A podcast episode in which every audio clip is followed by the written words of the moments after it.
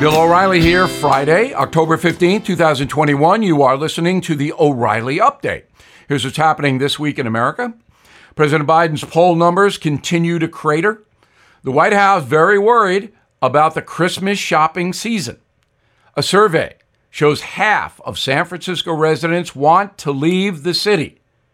The Rolling Stones cancel their own song.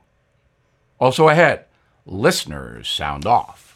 But first, the number of Americans happy with President Biden's leadership sinking. According to Real Clear Politics, the president's approval rating average, now 43%, 52% disapprove. Mr. Biden's biggest loss is among independents. Two-thirds of unaffiliated voters now oppose his $3.5 trillion spending package.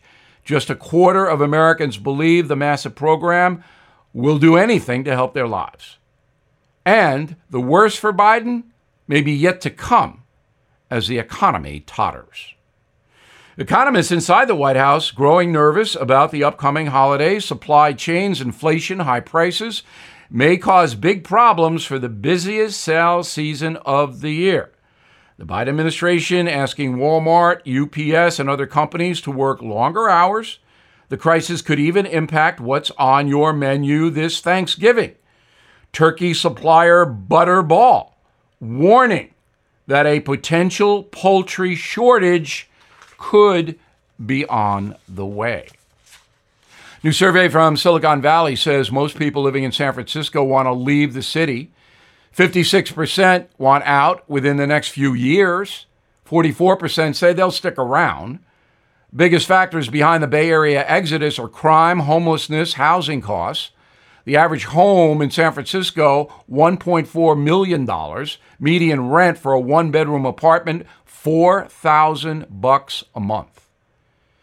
The Rolling Stones dropping a big hit from their concert set list this fall. The group will no longer perform Brown Sugar after some woke people complained about a slavery reference in the song. Now, not everybody agrees with the decision to drop Brown Sugar. Guitarist Keith Richards, who wrote the song, says, quote, "I don't know. I'm trying to figure out where the beef is." In a moment, some listeners have beefs. We'll get to them next. Everything is expensive these days, you know that. The government is printing trillions of dollars and consumer prices higher than ever. If the government continues its printing and spending, the dollar could continue its free fall and lose its coveted role as the world reserve currency. Let's hope that doesn't happen. But there are a few things you can do right now. American Hartford Gold can show you how to protect your money, your retirement, your hard-earned savings against inflation by helping you diversify a portion of your portfolio into physical gold and silver. Start with a short phone call, and they can have physical gold and silver delivered right to your door or put inside your 401k or IRA. So please call or text them right now. Tell them Bill O'Reilly sent you. Call 877-444-GOLD, 877-444-GOLD, or text GOLD to 65532. Again, that's 877-444-GOLD, or text GOLD to 65532. Time now for the O'Reilly Update message of the day. Listeners sound off. We do this each Friday. You can reach me, Bill at BillO'Reilly.com. Bill at BillO'Reilly.com. Name and town if you wish to opine. First letter comes from George, who lives in Rancho Santa Fe, California. Hey, Bill, love the O'Reilly Update, and we're lucky to have someone like you. What about Donald Trump running again in 2024? He's a lightning rod who ignites visceral hatred like few can. Do you think he has a chance? Yes, George, I do think he has a chance, but you are absolutely right that it's Donald Trump's personality, not his policies while president, that may hold the Republicans back. So I have interviewed Mr. Trump about his personality, and you can see that interview Monday and hear it here on the O'Reilly Update, at least part of it. BillO'Reilly.com will have the whole thing. But you're absolutely right.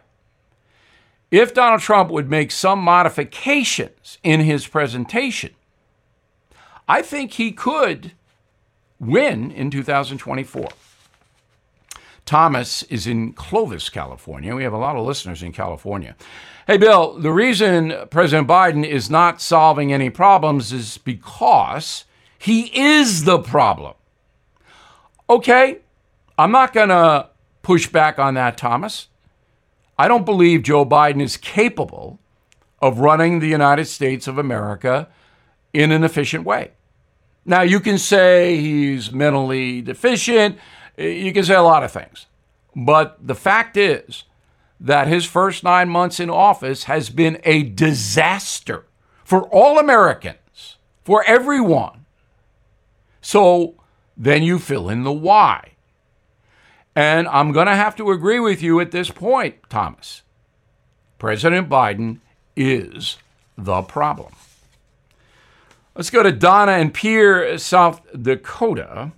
Bill, there's absolutely no reason for people with natural immunity to get vaxxed. Well, Donna, how are we going to calibrate that? Are you going to carry around your medical file?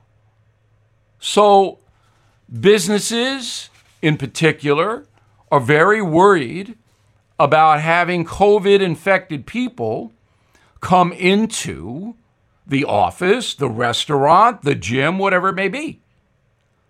So the authorities, if you're vaxxed, give you a card where you can have it on your iPhone and you show it. But if you have natural immunity to COVID, what are you going to do? So yeah, in theory, but in practice, impossible. Tim, Manhattan Beach, California, who is exactly the media and why is there no honest journalism? The media are people who report public events, Tim. That's who the media are. Now, there's a lot more of them used to be because of the internet. But the corporate media is the problem because we are not getting an honest information flow out of the corporate media because it's so ideological. I'm Bill O'Reilly. I approve the message by putting it together. For more honest news analysis, please go to BillO'Reilly.com. And we'd like you to write us in a moment, something you might not know. Hello, it is Ryan, and I was on a flight the other day playing one of my favorite social spin slot games on ChumbaCasino.com. I looked over at the person sitting next to me, and you know what they were doing? They were also playing Chumba Casino. Coincidence? I think not. Everybody's loving having fun with it. Chumba Casino is home to hundreds of casino-style games that you can play for free anytime, anywhere, even at 30,000 feet. So sign up now at ChumbaCasino.com to claim your free welcome bonus. That's ChumbaCasino.com and live the Chumba life. No purchase necessary. VGW. Void where prohibited by law. See terms and conditions. 18 plus. Now the O'Reilly Update brings you something you might not know. So how about that new James Bond movie? In my morning edition, I kind of panned it. And the question now becomes, is it worth $12 for you? Might be. First, the facts about Mr. Bond. No Time to Die is the 25th film in the franchise. The movie made $56 million at the USA box office last weekend. Not a great showing. However, worldwide, it made $300 million, and that's boffo, as they say in Hollywood. They love Bond in the third world. Daniel Craig was paid $25 million for his final role as Bond, not including producer credits and other revenue. Mr. Craig is vacuuming up money, but he's done. No more Bond for him. And now, my assessment. So, James Bond is a woke guy, no longer a womanizer. He's romantic. He's in love. He even has a daughter. Someone send him a lawnmower. Bond is also inclusive. He shoots everybody, but it's video game violence, the stuff the kids like. The creator of James Bond, Ian Fleming, wove a male fantasy about a secret agent who righted all wrong, saved the world, was suave, debonair, well-dressed, the ladies loved him, and very tough. That's what Ian Fleming wrote in his books.